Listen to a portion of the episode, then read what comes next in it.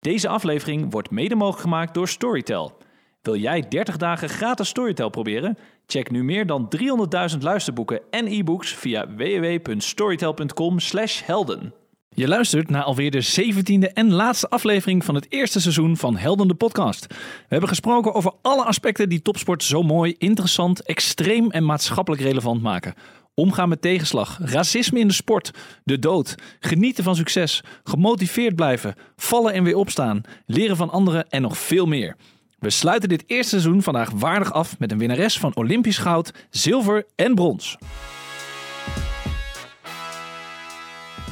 Dan ben je dus misschien niet goed in uh, de vinger op de zere plek leggen en te kijken waar het verschil zit en dingen te analyseren. Eigenlijk zijn sporters natuurlijk net een beetje wetenschappers. Deze atlete werd geboren in Friesland en is opgegroeid op het water. Al vanaf haar zesde is ze vaker op een boot te vinden dan op het land. Door hard te werken kwam ze bovendrijven als talent, net als haar broer Roelof. Die voer echter een andere koers en werd uiteindelijk nog haar coach. Na een zilveren medaille op de Olympische Spelen in Londen in 2012 koos zij na haar breuk met haar coach voor een andere richting. En dat bleek uiteindelijk een gouden greep te zijn, want zij won in Rio de Janeiro in 2016 de allereerste gouden Olympische medaille voor een Nederlandse zeilboot.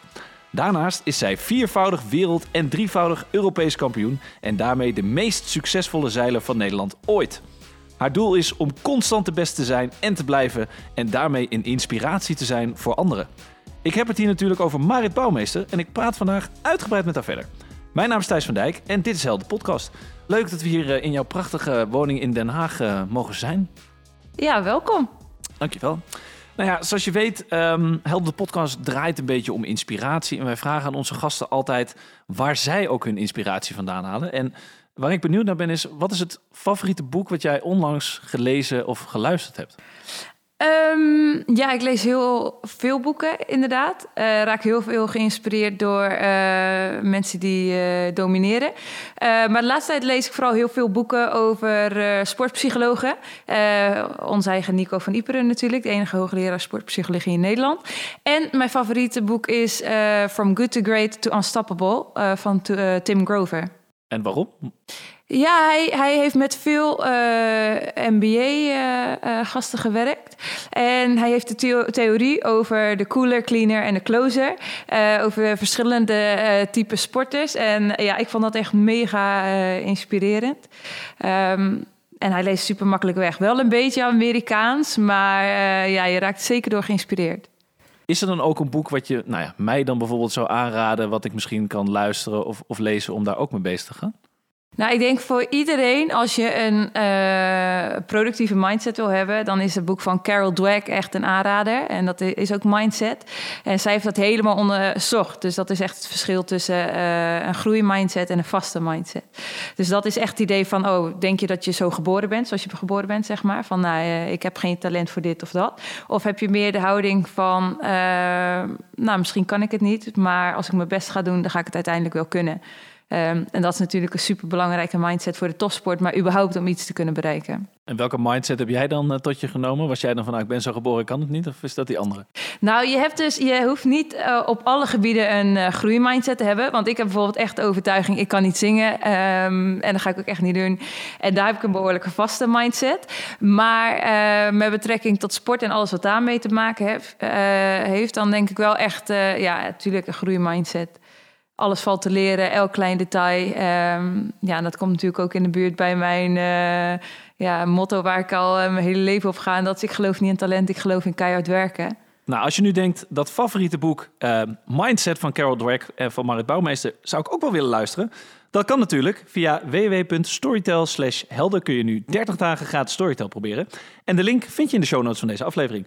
Marit, traditiegetrouw ja, trappen we eigenlijk elke aflevering af ook met stellingen voor onze gast. Waar jij dan alleen eens of oneens op mag antwoorden. Je hoeft er nu nog niet dieper op in te gaan. Dat kun je straks verder in de aflevering doen. Um, ben je er klaar voor? Ja. Stelling nummer 1. Ik heb af en toe nog best wel eens nachtmerries over mijn oude coach Mark Littlejohn. Oneens. Stelling nummer 2. Mijn volgende doel is om als moeder Olympisch kampioen te worden in 2024. Eens. En stelling nummer 3. Ooit wil ik nog meedoen aan de Volvo Ocean Race. Oneens. Ja, hier gaan we dus langer bij stilstaan. En ik zie in jouw ogen dat je echt denkt... oh, ik zit al na te denken over hoe, hoe ik hierop in wil gaan. Want, maar we gaan eerst even luisteren naar jouw inspirerende uh, sportmoment. Want elke aflevering vragen we aan onze gast... om een inspirerend moment mee te nemen... wat hem of haar geïnspireerd heeft. Dus laten we even gaan luisteren wat jij hebt meegemaakt. The Stars and Stripes say it all. The comeback of 2013 is complete. America's Cup will stay in America. Oh,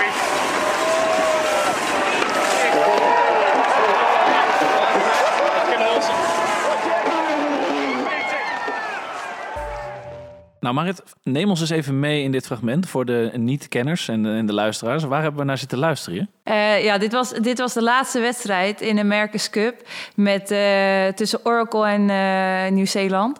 Um, en dat is uh, 1 tegen 1. En Nieuw-Zeeland stond 8-1 voor. En uiteindelijk heeft Amerika met 9-8 gewonnen. En dat is echt het meest, uh, ik denk, het meest uh, iconische uh, moment in de hele zeilsport geweest. En waarom? Ja, je hebt eigenlijk in het zeilen heb je drie dingen. Je hebt het Olympisch zeilen, je hebt de Volvo Ocean Race en je hebt de America's Cup. En de America's Cup is eigenlijk de Formule 1 van het zeilen. Het is high-tech, gaat er hoop geld in om. En um, ja, dat is wel echt ja, het mooiste wat er is eigenlijk. Um, en dit was zo bizar, want uh, het was de eerste tot negen wind eigenlijk. En uh, Nieuw-Zeeland stond gewoon 8-1 voor. En toen is uh, John Kostecki is, uit, van boord gehaald en Ben Eens is aan boord gezet. En toen hebben ze gewoon 9-8 gewonnen. Um, dus ja, was gewoon echt bizar. En Ben Ainsley was natuurlijk ja, ook jouw ex-vriend. En toen, nou ja, toen de tijd was het, nou, je vertelde dat, net uit. En het was natuurlijk een hele bijzondere tijd. En hoe was dat voor jou? Want jij maakte dat natuurlijk actief mee, dit. Jij bent daar gewoon een soort van actief bij, bij geweest eigenlijk. Hoe, hoe was dat? Ja, het is echt bizar. Want kijk, de America's Cup, alle zeilen. Ik denk iedereen die iets met zeilen heeft in Nederland weet wat America's Cup is. En dit was natuurlijk op de, de foiling boten. Um, en dat was uh, dat natuurlijk de vliegende boten. En dat was natuurlijk echt fantastisch. En um, ja, ik had de Olympische Spelen gedaan van 2012. En Ben ook. En Ben is daar de beste uh, zeiler alle tijden geworden natuurlijk. Met vier keer goud en een keer zilver. En ik had daar zilver. En toen zijn we met z'n tweeën eigenlijk naar San Francisco gegaan. Toen heb ik daar heel veel gewoond.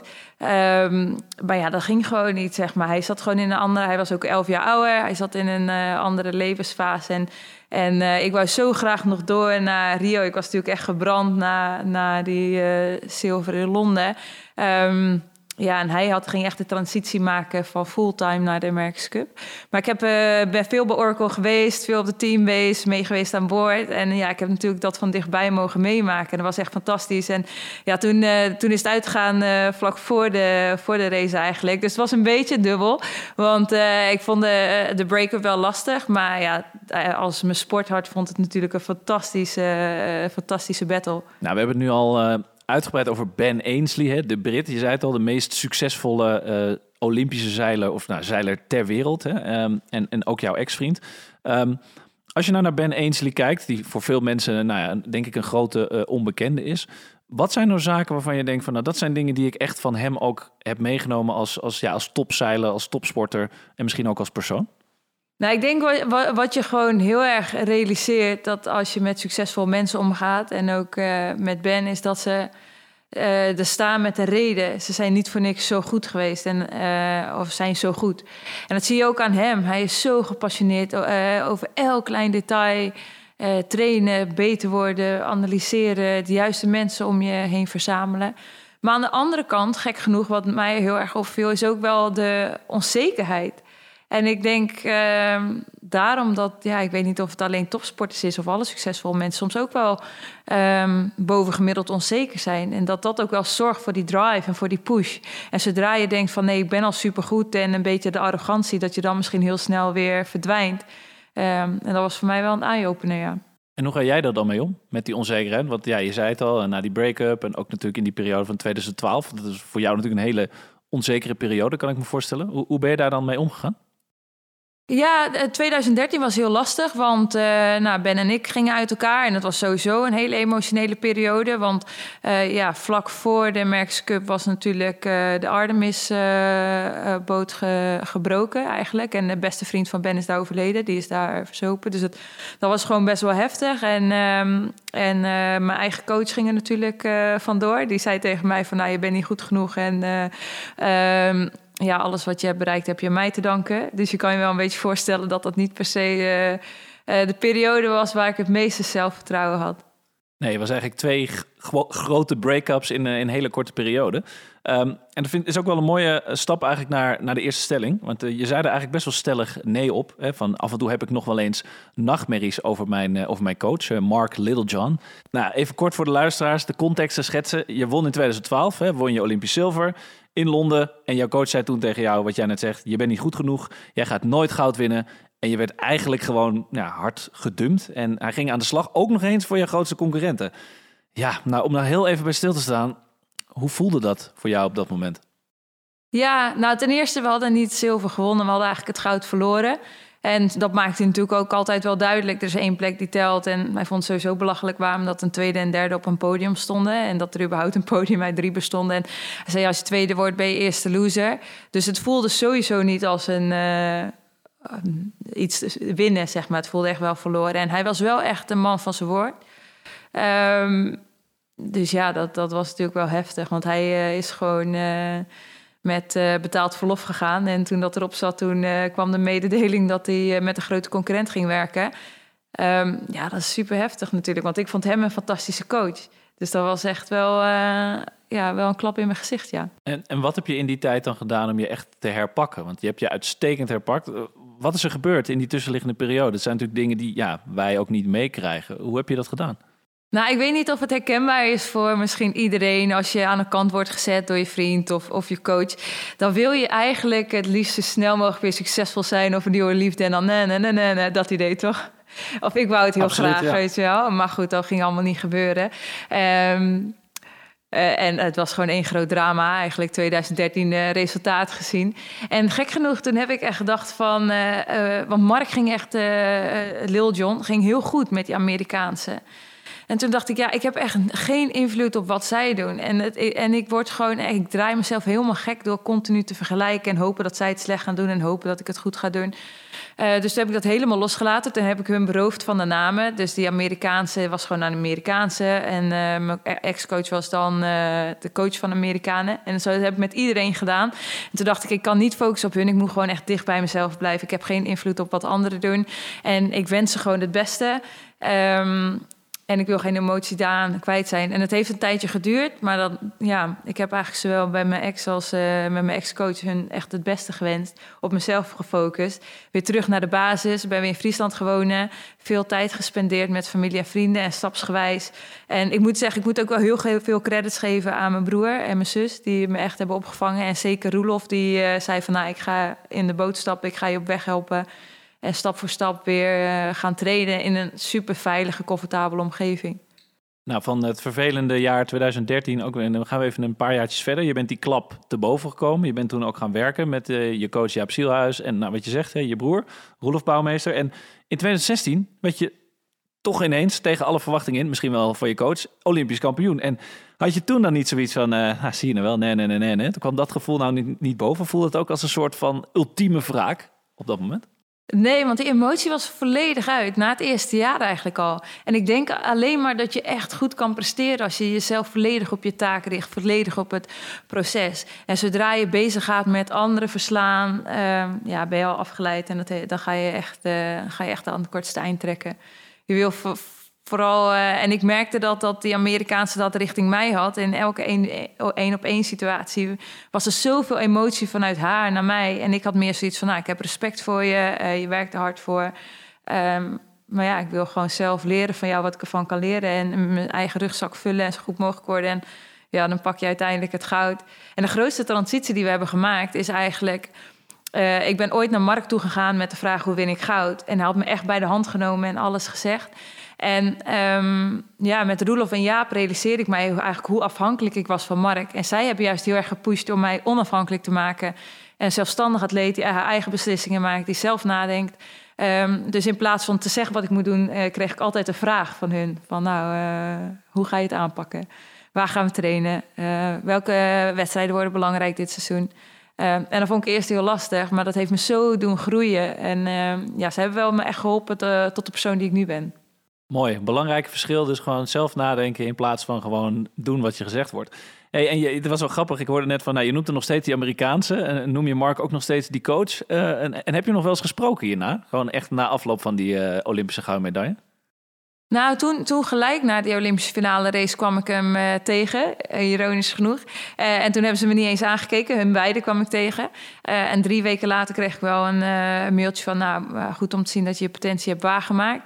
Uh, maar ja, nu in één keer uh, heeft hij ook die Amerikaanse aan de kant gezet en werkt hij uh, weer met een Belgische die wereldkampioen werd in 2018, geloof ik. Um, ja, dus ik kom hem nog veel tegen. Maar en, ja, ik, ik ben hem super dankbaar voor de periode richting 2012. En voor de rest gaat iedereen lekker aan zijn eigen weg. En, en dat is prima. Ja, je hebt het dus heel mooi achter je gelaten. Nou, laten we dan weer even naar de toekomst kijken. Kijk, het lijkt me best wel bijzonder ook. Je, je vertelt daar vaak in interviews ook over, hè, de relatie met je broer Roelof. Uh, ja, je bent broer en zus, maar ook coach en atleet. Dat is best een bijzondere combinatie. Um, ja, je gaat samen ook het nieuwe traject in straks, uh, na je moederschap, naar 2024 naar Parijs. Ja, hoe is dat voor jullie nu nog steeds? Want dat, ja, het, lijkt, het gaat natuurlijk hartstikke goed. Hoe, is dat voor jullie samen? Um, ja, ik zag het nooit echt heel erg als, als uh, broer en zus. Ik denk het hele uh, grote voordeel is dat er 100% vertrouwen is. Je hebt geen dubbele agenda's. Geen... Het gevaar is dat je te lief voor elkaar bent. Of dat het de kosten gaat voor je, van je broer- en zusrelatie. Dus daar hebben we wel echt over gesproken. En ook wel uh, ja, al die schillen die je eromheen hebt om voor elkaar te denken. En uh, elkaar een goed gevoel te geven, ja, dat moest er gewoon af. Het is gewoon, hey, we vinden elkaar aardig, we zijn broer en zus, maar we hebben een, uh, taak te verrichten. Um, ja, en, en brons in Tokio, ja, hebben we het goed gedaan. Ik denk, ik denk het niet gezien de, vier jaar hoe dominant we waren. Um, ja, en moeten we nog heel erg kritisch naar kijken hoe, hoe we dat gaan veranderen richting... Uh, um, ja, 2024 weer naar Parijs. Maar ik ben wel heel dankbaar dat ik het uh, samen met mijn broer heb gedaan. Maar ik heb hem vooral vaak gezien als coach en niet zozeer als, uh, als broer. Nee, je gaat straks een nieuwe periode in. Er is straks gewoon een kleine Marit die dan meegaat op het traject naar uh, eh, 2024. En nou, dat maakt ook een mooie stap naar de tweede stelling. Hè. Mijn nieuwe doel is om als moeder Olympisch kampioen te worden in Parijs. Dat lijkt me ook wel heel erg bijzonder als er dan straks een, een kleintje nou ja, met je meegaat, ook op, op de trainingskampen. En ja, als je nou, je zei het net al heel eventjes, hè, eh, naar de Olympische Spelen van, uh, van Tokio 2020. Ja, hoe kijk je daar nou zelf op terug? Want dat brons, je noemde het al heel even kort. Uh, ja, je zei, moeten we daar nou tevreden mee zijn of niet? Als je daar nou één emotie aan moet koppelen, wat is dat voor jou? was gewoon vechten. Ja, 2020 was ik zo dominant, zo goed in 2021 heb ik echt een grote fout gemaakt door alle uh, wedstrijden die werden afgelast en verplaatst. En mijn periodisering was gewoon niet goed en ik ben daar geblesseerd geraakt. Uh, in eind januari, begin februari. En ik heb 2,5 maand mijn arm niet kunnen gebruiken, of 2, 2,5 maand. Ja, dat was gewoon een grove fout en, en daar baal je van. En dan doe je alles wat je kan doen en alles waar je wel invloed op hebt, ga je doen met visualiseren, video's kijken. En, maar ja, toen ben ik wel een beetje achter de feiten aangelopen. En op de, in Tokio zelf uh, merkte ik dat ik wel die wedstrijdritme miste. En ja, kan ik me daar kwalijk nemen? Ik heb wel twee momenten die elke keer wel weer terugkomen in mijn hoofd. Dat ik dacht van ja, dat, dat, dat, dat had niet mogen gebeuren. Maar ik denk dat die fout al eerder lag in 2021, waar gewoon niet een... Uh, uh, ideale voorbereiding eigenlijk geen wedstrijden gedaan. De Spelen waren mijn eerste wedstrijden. Dus ja, ik vind het wel moeilijk. Want aan de ene kant, eh, nee, ik ben niet tevreden met het resultaat... en ik heb mezelf tekort gedaan en het team. Uh, aan de andere kant, ik ben mijn waarde altijd wel heel erg trouw gebleven... met altijd te blijven vechten, altijd positief te blijven... te focussen op de dingen waar je wel invloed op hebt.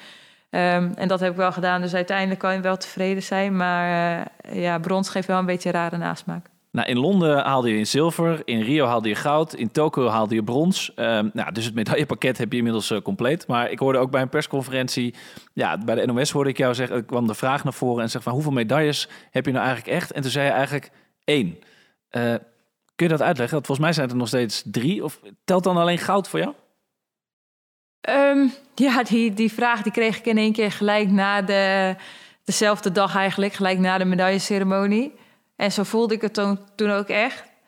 Ehm, ja, ik blijf het nog steeds lastig vinden, want natuurlijk elke medaille telt. Maar het is wel echt mijn sportovertuiging dat er maar één plek is die telt. Er is één iemand die wint Wimbledon, er is één iemand die de Super Bowl wint. En dat is echt mijn sportovertuiging. Dus ehm, ja, in mijn ogen wel één. Maar ja, het zeilen blijft zo lastig sport om te domineren. Maar ik zou het zo mooi vinden als ik het gewoon nog een keer kan doen in Parijs. En als je nou die drie spelen vergelijkt, we hebben natuurlijk een klein beetje al ingezoomd, op, vooral op 2012. Maar wat waren nou echt de, belangrijkste verschillen tussen 12, 2016 en 2020 voor jou? Um, in 2011 was ik ook super oppermachtig, maar alles was een beetje vanuit het geforceerde. Ik dacht echt, als ik goud win, dan ben ik gelukkig. Uh, echt super geforceerd alles willen winnen. En toen was het zilver. En toen um, ja, was het 2013 natuurlijk persoonlijk uitdagend. En toen heb ik het eigenlijk veranderd naar... Hey, als ik gelukkig ben, dan heb ik gewoon een veel grotere kans op goud. En um, ja, die hele campagne richting 2016 was iets meer ontspanning. Meer van, hey, ik heb lol in wat ik doe. Hard trainen vind ik leuk en uh, goud winnen. En... Um, ja, Tokio ging weer uh, fantastisch eigenlijk. Ik uh, bedoel, uh, van de vier jaar in 2020 werd ik twee keer wereldkampioen, twee keer Europese kampioen en nooit slechter als een tweede plek met Team Turbo. En ja, in 2021 voelt het achteraf een beetje alsof het hele kaartenhuis een beetje in elkaar is gestort. En um, ja, dan heb ik mezelf wel tekort gedaan. En ben ik denk ik wel hard bestraft voor, voor de fouten die ik heb gemaakt. En daarom zou ik het fantastisch vinden om het nog één keer te kunnen doen uh, voor Parijs en het goed te doen. Nou, je had het al even over Team Turbo. Dat is natuurlijk een, een, team wat om jou heen verzameld is. En daar komen ook veel jonge meiden, jonge talenten komen daar nu, nu eigenlijk op. En nou ja, jij uh, zegt vaak ook in interviews, hè, Maxime Jonker, die neem ik een beetje onder mijn vleugels, het jonge talent. Um, ja, die kan jou natuurlijk misschien ook wel voorbij gaan streven op termijn. Je bent er nu even uit vanwege het, uh, het moederschap. Hoe is dat voor jou? Hoe kijk je daarnaar? Ja, ik, ik, ik had altijd zoiets van: ik wil alleen met mannen trainen. Uh, geen concurrenten, agressief, dat is wat ik wil. Op een gegeven moment vond ik het moeilijk om mijn trainingsgroep te kunnen beheersen. En ik dacht: oké, ik wil met Nederlanders gaan trainen. En ik wil mijn eigen. Uh, ik wil eigenlijk, ik zal ze alles vertellen wat ik weet, maar ik wil dat zij eigenlijk gaan trainen waar ik wil dat we gaan trainen. Omdat ik merkte dat niemand zoveel naar Tokio wou als mezelf. Dus ik wou gewoon invloed hebben op mijn eigen trainingsclub. Dus toen hebben we die afspraak gemaakt met Team Turbo. Oké, ik ga jullie alles vertellen wat ik weet. Maar uh, ja, er is wel commitment van jullie kant dat jullie zeg maar uh, het trainingsschema gaan volgen. En ik wist natuurlijk ook dat je dan je eigen concurrentie uh, opleidt. Aan de ene, andere kant denk ik dat je nooit echt bang moet zijn voor, voor concurrentie. En dat maakt je ook wel weer sterker. Um, dus ja, richting 2024 ga ik gewoon op mezelf focussen. Alles doen wat ik denk dat nodig is. En um, ja, ik, ik ik ben nog steeds overtuigd dat ik goud kan winnen in 2024. Team Turbo, hoe is dat ontstaan? Uh, wat is dat precies? Um, ja, ik, ik um, wou een Nederlandse trainingsclub die ik eigenlijk eh, kon uh, beïnvloeden. Um, dus ja, we zijn met uh, vier meiden, met Daphne van der Vaart, Meerte Akkerman, Maxime Jonker en mezelf zijn we een uh, trainingsclub begonnen. En um, ja, ik heb hun beloofd dat ik hun uh, alles zou vertellen wat ik, uh, wat ik weet. Als zij met mij gingen trainen op de locaties waar ik wou. En de dingen gingen trainen die ik nodig had, zeg maar. Um, ja, en dat werkte eigenlijk um, heel erg goed voor 2020 zeker. Toen waren we met z'n vieren in de, in in de top 10. En ja, we noemden ons eigenlijk zelf Team Turbo. Omdat ja, snelheid is speed is king. Um, dus vandaar eigenlijk die naam. Dus ja. Nou, ik, ik wil ook nog heel even terug naar uh, de relatie met jou, jou en je broer. We hadden het net al heel veel kort over. En jij zegt eigenlijk, ja, het voelt voor mij niet echt zozeer als broer en zus, maar echt als atleet en coach. Maar ja, na afloop van Tokio, je zei net al een beetje van, nou, ik was zelf een beetje teleurgesteld met het resultaat. Hoe hebben jullie geëvalueerd met elkaar en toch besloten van, we gaan dit toch weer doen, deze Road to Paris? Ja, daar zitten we ook nog wel een beetje middenin. Ik merkte aan mezelf dat ik wel eh, eh, leeg was eigenlijk. Voor het eerst echt leeg na het spelen. Het was echt een, eh, ja, van, een jaar van alleen maar vechten. Met natuurlijk die blessure en, en die corona. En ook de spelen zelf, wat natuurlijk ja, een lang evenement was. En met alle uitdagingen natuurlijk, ik denk voor elke sporter. En dat heb je niet zo in de gaten, want je, uh, ja, een doel stellen, als je een doel stelt, dat geeft zoveel richting, zoveel energie. Maar toen de Spelen vandaan, uh, of uh, gebeurd waren, was ik echt zo kapot. En ik was, zat wel hoog in emotie, merkte ik bij mezelf. Was echt wel, baalde wel heel erg van het brons.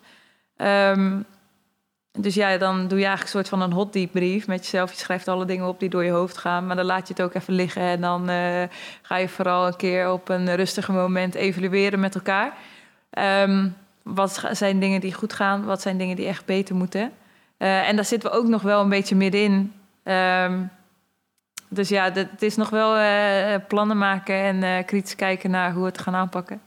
En wat vindt hij ervan dat jij er nu een tijdje voor van, nou ja, tussenuit bent? Je zei eigenlijk, ik train nog steeds negen keer per week, maar ik bedoel meer van, je bent even uit de boot. wat vindt hij ervan? Ja, het is natuurlijk heel intensief geweest. En ik denk voor elke Olympische sporter is uh, eh, 2021 natuurlijk heel intensief geweest. En, en heeft best wel wat gevraagd van, van iedereen om, uh, om uh, continu aan te passen. Um, dus ik denk dat het goed is voor mezelf om een break te hebben en ook voor hem. En dan ook te kijken van, ja, hoe gaan we verder? En um, ja, is dat samen en in welke rol en hoe dan? wil hij nog verder? Hoe heeft hij het ervaren? En uh, ja, dan merk je natuurlijk wel uh, het broer en zus, want je gunt natuurlijk elkaar het allerbeste. Maar is het allerbeste nog met elkaar of niet? En um, we hebben beide heel erg de ambitie uh, om door te gaan. Maar het is natuurlijk wel goed om heel kritisch te kijken: is dat, is dat de juiste setting of moet dat anders? En, en, kun je iets vertellen over wat er dan nu al besproken is? Of is dat nu even gewoon geparkeerd en is dat nog gaande? Wat, wat zijn dan zaken die er nu, nou ja, soort van nog onuitgesproken zijn, volgens jou? Nou, ik denk um, wat zeg maar voor frustratie altijd leidt tussen atleten en coaches is natuurlijk uh, als, je, als het goed gaat, dan is alles goed natuurlijk. Als je niet presteert dan, uh, of derde wordt in Tokio, dan is er natuurlijk wel frustratie en dan, uh, dan is dat balen. En um, ja, daar moet je wel wat mee natuurlijk. Um, dus ja, dan, dan uh, je wil ook elkaar geen verwijten maken. En, en, uh, en je wil het juist heel proces, uh, procesgericht houden en los van emotie en da daarnaar kijken. En dat denk, ik dat we dat afgelopen periode juist hebben gedaan. Om gewoon heel eerlijk naar elkaar te zijn. En, en dat is denk ik ook de kracht, zeg maar. De, je, je moet je kwetsbaar op kunnen stellen. Je moet alles tegen elkaar kunnen zeggen. En volgens mij zijn dat twee hele belangrijke dingen voor een succesvol team. Um, ja, en dat, dat maakt natuurlijk moeilijker met broer en zus, uh, want je gunt de ander de beste. Uh, en die harde woorden, ja, dat, dat moet wel gezegd kunnen worden. En ik ben wel heel dankbaar dat we de relatie hebben dat we dat kunnen zeggen. En dan is het nu vooral kijken van uh, hoe nu verder. Um, en je wil ook niet te snel doorgaan op hetzelfde, um, weet je, in hetzelfde stramien wat we elke keer hebben gedaan. Want ja, die, die, die uh, bronzen medaille moet weer goud worden. En hoe doe je dat en hoe pak je dat aan? En toch koos je na de Spelen in Tokio heel bewust voor het, voor het moederschap. Was dat ook ergens lastig of juist niet? Hoe is, hoe is dat voor jou? Ja, ik vond het sowieso wel lastig. Want ik heb altijd uh, een moederwens gehad. En uh, was vaak wel jaloers op de mannelijke sporters. Want ik dacht, ja, is makkelijk. Want je, of enigszins makkelijk, want je kan natuurlijk lekker doorgaan. Um, en ik vond het wel moeilijk, want mijn gevoel zei gewoon... ik wil niet wachten totdat ik 36 ben, uh, na Parijs. Maar ja, die dingen kan je ook niet plannen. Dus ik had eigenlijk in mijn hoofd zo het van... eigenlijk ergens moet er een beslissing komen. Wat wil je liever? Wil je liever nog een keer naar de Spelen... of wil je liever het moederschap? Um, dus dat dit scenario is gebeurd, eigenlijk gelijk de eerste dag volgens mij al na de Spelen. Ja, dat is echt een droomscenario, want nu kan ik gewoon beide doen. Dus als alles goed mag blijven gaan, dan uh, ja, dat is echt een droomscenario. Ja, de perfecte timing noem je het ook wel eens in, uh, in interviews, toch? Van nou, het is nu het moment, dan kan ik er rustig van genieten. Nou, stel dat, nou, straks is die, uh, die kleine Marit er. En hoe ga je dat dan straks combineren? Heb je erover nagedacht? Het topniveau zeilen, het, het moederschap, het lijkt me best wel een uitdaging. Ja, nou, ik denk wel dat uh, wat heel erg meehelpt, is natuurlijk dat de Spelen in Parijs zijn. Uh, voor, in, uh, voor, ons in Marseille. Ehm, en dat eh, het grote ISAF WK, dat is eh, eens in de vier jaar, is er, eh, waar alle klassen tegelijkertijd, alle celklassen tegelijkertijd een WK hebben. Dat gaat plaatsvinden in Scheveningen in 2023. En die zal ook gebruikt worden voor kwalificatie voor de Olympische Spelen. Ehm, dus dat betekent dat heel veel wedstrijden, heel veel trainingen hier ook in Scheveningen plaatsvinden. Dus al die dingen zorgen er wel voor, denk ik, dat het ja, voor mij logisch was om door te gaan. Nou, je hebt het heel uitgebreid over je Olympische droom om nog één keer die gouden plak te halen in 2024. Hoe ga je dat doen de komende tijd? Is er een soort road to Paris die je nu hebt uitgestippeld in je hoofd? Nou, daar ben ik nog volop uh, mee bezig. En ik denk dat het eigenlijk ook uh, goed is. Ik had sowieso een break genomen, uh, al, had ik wel of niet zwanger geweest. Om, om afstand te nemen, kritisch dingen tegen het licht te hebben, te houden. En met andere mensen te sparren. Um, dus ja, dat is nog wel een proces waar ik volop in zit. Maar natuurlijk heb je al bepaalde gedachten dat je denkt, oh, misschien zus of misschien zo. Maar um, ja, dat zal, zal gewoon iets meer duidelijkheid moeten krijgen de komende maanden. En hoe bevalt het je nu om een beetje zeilrust te hebben? Voor, nou, misschien wel voor, voor het eerste in je leven dat je helemaal niks doet. Hoe is dat? Ja, nou, ik kan nog wel gewoon uh, trainen. Dus uh, wat dat betreft, ik ook niet. We waren zo zwanger en ik heb echt geen klachten. Dus ik train nog steeds gewoon negen trainingen in de week, fysiek. Dus dat gaat uh, supergoed. En ja, ik zit al wat minder in de boot, maar dat is ook meer om die buikspieren. Zeilen is natuurlijk veel buikspieren, zeker de klasse die ik vaar. Um, ja, en mijn gewicht is gewoon ook nog niet. Ja, ik zou een stuk dieper liggen nu in het water. Um, maar ja, voor mijn gevoel kan ik veel trainen. Train ik gewoon uh, elke dag of twee keer op een dag. Um, ja, en het is wel lekker om iets afstand te houden van een celsport. Om gewoon uh, je gedachten te laten gaan. En dat volgens mij deze, deze tijd, de periode, is wel goed om daarvoor te nemen. In plaats van uh, volle bak door te gaan. Gewoon even genieten. Ja, nou even een sprong in de toekomst. We zijn voorbij 2024. Je bent 36. De kleine Marit is erbij. Je hebt Olympisch goud gehaald. En komen bij de derde stelling. En daar zei je eigenlijk best wel stellig nee op. Hè? Ooit wil ik meedoen met de Volvo Ocean Race. Nou, jij zei aan het begin van de aflevering van nou, er zijn een aantal races in het zeilen die, die heel groot zijn. Waar, ja, waar iedereen het over heeft. En toch zei je nee. Um, Waar ik dan benieuwd naar ben, is stel dat je stopt met zeilen. Stel dat je klaar bent straks naar Parijs. Wat ga je doen? Welk doel heb je dan? Um, ja, op het zeilgebied bedoel je? Of gewoon in de topsport, kan natuurlijk ook. Nou, ik merk dat bijvoorbeeld uh, zeilen zou echt een um, uh, sport zoals uh, golf, zeg maar. En je hoofd is gewoon zo belangrijk en dat heeft altijd mijn grote passie gehad. Um, daar heb ik me heel erg in verdiept. Dus ik ben nu ook al een beetje uh, samen uh, met mijn manager Dennis van der Laan... zijn we ook trainingen gaan ontwikkelen van uh, Gold. Ook om dat anderen te leren van... ja, hoe houdt het nou, wat houdt het nou in, zeg maar, presteren? Voor jezelf, voor het team. En hoe doe je dat? Hoe pak je dat aan? Dus dat vind ik, vind ik heel erg leuk om te doen. Um, ja, ik zie mezelf nooit helemaal verdwijnen uit zelfsport. Maar um, ja, wat voor vorm dat heeft, weet ik niet. Maar ik heb nooit ambitie gehad eigenlijk om uh, de Volvo Ocean Race te doen. Voor, mij, voor mijn gevoel is dat ook een hele andere discipline. Een andere manier van zeilen. Ik ben toch echt wel van het uh, korte racen. Dus als er ooit een... Uh, een America's Cup komt voor Nederland, dan zou ik dat natuurlijk fantastisch zijn om daar betrokken bij te zijn. Want de America's Cup is wel echt iets, ja, dat is gewoon dat is gewoon uh, het ultieme, ja. En nog heel even inzoomen op ouder worden in de topsport. Hè, de jaren die je nu hebt doorgemaakt. Vanaf, nou, we hebben het al over 2012 tot 2024. Dat gaat al over 12 jaar. En ook dat, dat team Turbo, hè, een beetje de, nou, ik, noem het een beetje de, de moeder die, zich, uh, die de vleugels spreidt over de, de jonge talenten. Hoe is dat voor jou, dat, dat ouder worden in de topsport? Hoe voelt dat? Ja, dat is echt bizar. Dat is wel heel raar, want je komt gewoon... Uh, in 2012 was ik gewoon uh, uh, de jongste. En dan was ik soort van ook nog wel eens de cowboy, zeg maar. Met super, super goede scores en dan soms weer echt domme fouten. En ehm, je leert dat steeds beter beheersen. Maar ik heb nooit echt een soort van moedergevoel over Team Turbo. Zo wou ik ook echt niet zijn. Ik zei, ik vertel jullie alles, maar je moet ook echt zelf opletten... Um, het is niet alsof, ja, het is meer watch and learn. Dat heeft Lil John heeft dat altijd bij mij gedaan. En dat vond ik wel fantastisch, ook voor 2012 bijvoorbeeld. Uh, en dan huurde die uh, Anne Toenekliff in. Nou, die uh, had Olympisch goud in 2008. En dan stopte hij maar gewoon bij haar in huis. En dan liet hij mij gewoon, zeg maar, zonder te vertellen wat ze deden... liet hij mij al zien van... ja, hoe zij leefde, hoe ze haar sport, eh, met haar sport omging. Dus hij probeerde me altijd te omringen met gewoon de beste mensen. Met het idee dat je, ja, je wordt ook een beetje beïnvloed door de mensen met wie je omgaat. Twee vragen die nu eigenlijk bij mij opkomen. Eén daarvan is, zien we jou ooit als coach? Als celcoach? Ja, als zeilcoach. Zien we jou als een soort uh, Marit Bouwmeester, Mark Littlejohn. Zien we jou dat ooit doen? Dat jij dan uh, met, uh, met, met Meerte of met, met Maxime zeg maar, naar de Spelen gaat? Zie je dat ooit gebeuren? Nee, dat denk ik niet. Ik denk niet als celcoach. Maar ik vind wel uh, coaching als zich leuk, maar ik vind het bedrijfsleven heel interessant. Dus ik zou eerder die kant op gaan. Maar uh, ik zou denk ik niet zo graag het zijleven willen leiden um, als coach. Want het is natuurlijk echt een commitment die je geeft. En um, zoveel maanden per jaar weg in teken stellen van een ander. Dat, dat, daar ben ik denk ik te egoïstisch voor. En uh, ja, die volgende vraag ging meer over het watch and learn, wat jij zegt. Hè? Nou, als je nou dan naar de jonge meiden kijkt, wat denk je nou dat zij het meest van jou meekrijgen of het meest van jou leren? Oeh, goede vraag.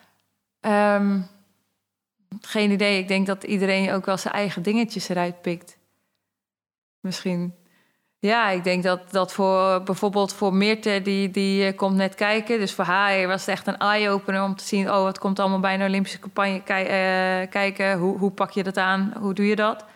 En um, Maxime zal, uh, die al veel langer meedraait... zal heel andere dingen eruit halen. En ja, Daphne heeft ooit de vraag gesteld... hoezo is Marit eigenlijk beter als mezelf? Um, wat was het antwoord? Ja, dat was wel grappig. Zij, zij stelde de vraag van... Ik, zie niet in waarom dat Marit uh, uh, beter is als mezelf. Uh, en toen had ik het idee, ja, dan ligt daar precies jouw hele probleem. Dan ben je dus misschien niet goed in de vinger op de zere plek leggen... en te kijken waar het verschil zit en dingen te analyseren. Eigenlijk zijn sporters natuurlijk net een beetje wetenschappers, toch? Nee, ja, absoluut. En uh, dat, dat komt natuurlijk helemaal terug bij dat watch and learn. Hè? Het is ook watch and learn aan de ene kant, maar ook naar jezelf natuurlijk kijken. En als we daar nou inzoomen op de, de lessen, uh, belangrijke lessen uit het topsportleven. Nou, jouw topsportleven is eindig, dus je bent al een beetje bezig met uh, het, leven na de topsport. Als nou één les is die je zou mee willen geven straks aan jouw dochter? Nou, ik weet niet of het per se les is uit de topsport, maar iets wat ik haar graag zou mee willen geven is... ga gewoon je dromen achterna. En... Um, ga doen echt wat je leuk vindt. En als je bereid bent om hard te werken, dan kunnen die dromen werkelijkheid worden. Dus ik hoop ook met mij dat ik doorga naar 2024, dat ik de practice what you preach doe en laat zien dat alles mogelijk is als je maar bereid bent uh, hard te werken. Heel mooi. Nou, stel dat wij er over 20 jaar uh, weer zitten. We nemen weer een podcast op. Um, hoe hoop jij dat over 20 jaar Marit Bouwmeester herinnerd wordt? Wat hoop je dat mensen over jou zeggen? Ja, dat is wel grappig. Dat, die vraag stel ik mijzelf natuurlijk ook vaak. Ik denk dat dat ook een goede oefening is. En ik heb eigenlijk um, dat onderverdeeld, in twee dingen. Dus Marit de celster en Marit de persoon. Dus uh, uh, ja, mocht ik ooit overlijden of twintig jaar verder... dan hoop ik echt dat ze over Marit de persoon zeggen van... Uh, oh, die was wat gezellig, stond altijd voor je klaar. En daar kon je echt op rekenen. En ik hoop echt dat dat familie en vrienden dat zeggen. En ik hoop dat, um, ja, maar de sporten dat ze zeggen van, uh, ja, superveel respect voor haar. Uh, had altijd respect naar, naar, tegenstanders, maar ja, die was gewoon onverslaanbaar. Dus ik schreef me eigenlijk in voor de tweede plek, dat idee. Um, maar dan ietsjes meer dat ze zien van... hé, hey, ik vind het niet erg als mensen mij egoïstisch vinden... en, um, en dat soort dingen. Als ze maar vinden dat ik altijd met respect heb gevaren. Stel dat jij nou één boodschap mag meegeven aan de volgende generaties. Um, een, een lijfspreuk, een, een levensmotto. Um, ja, wat zou die boodschap uh, dan zijn? Want je ziet hier al een prachtig tegeltje voor je liggen om jouw tegelwijsheid op te vereeuwigen. Die wij natuurlijk ook aan de, de muur bij Helden gaan ophangen. Wat is de boodschap die je zou willen meegeven aan de volgende generatie? Die op dit tegeltje komt? Die op dat tegeltje komt en die er ook op past ook. Oh, nou ja, mijn lijfspreuk, ik zei natuurlijk al, is eigenlijk uh, ik geloof niet in talent, uh, ik geloof in keihard werken. Um, maar een andere is denk ik wel echt, succes is geen toeval. En ik merk dat soms de nieuwe generatie dingen snel willen of, of veel dingen krijgen. En ik had zoiets van, ja, ga ervoor werken, laat het zien, strijd ervoor. Weet je wel. Als je iets wil, dan uh, het gaat niet van op de een of andere dag, maar het is gewoon dag in dag uit keihard werken en je bent niet ergens per toeval. Nou, dat zijn twee mooie tijgelweesheden. Schrijf ze op. Ik geloof niet in talent, ik geloof in keihard werken. En succes is geen toeval. Uh, zet je naam erbij en onderteken hem. Dan kunnen wij hem vereeuwigen bij ons aan de muur. Marit Bouwmeester, heel erg bedankt uh, voor je tijd. En nou, dat we hier mochten zijn in het prachtige Den Haag. Leuk dat je er was. En dit was de zeventiende en laatste aflevering van ons eerste seizoen van Helder de Podcast. Wij komen natuurlijk terug in 2022 met een nieuw seizoen. Dus zorg dat je Helder de Podcast volgt op Spotify, Apple of in jouw favoriete podcast-app. Zodat je direct ziet als we weer terug zijn met inspirerende sportverhalen.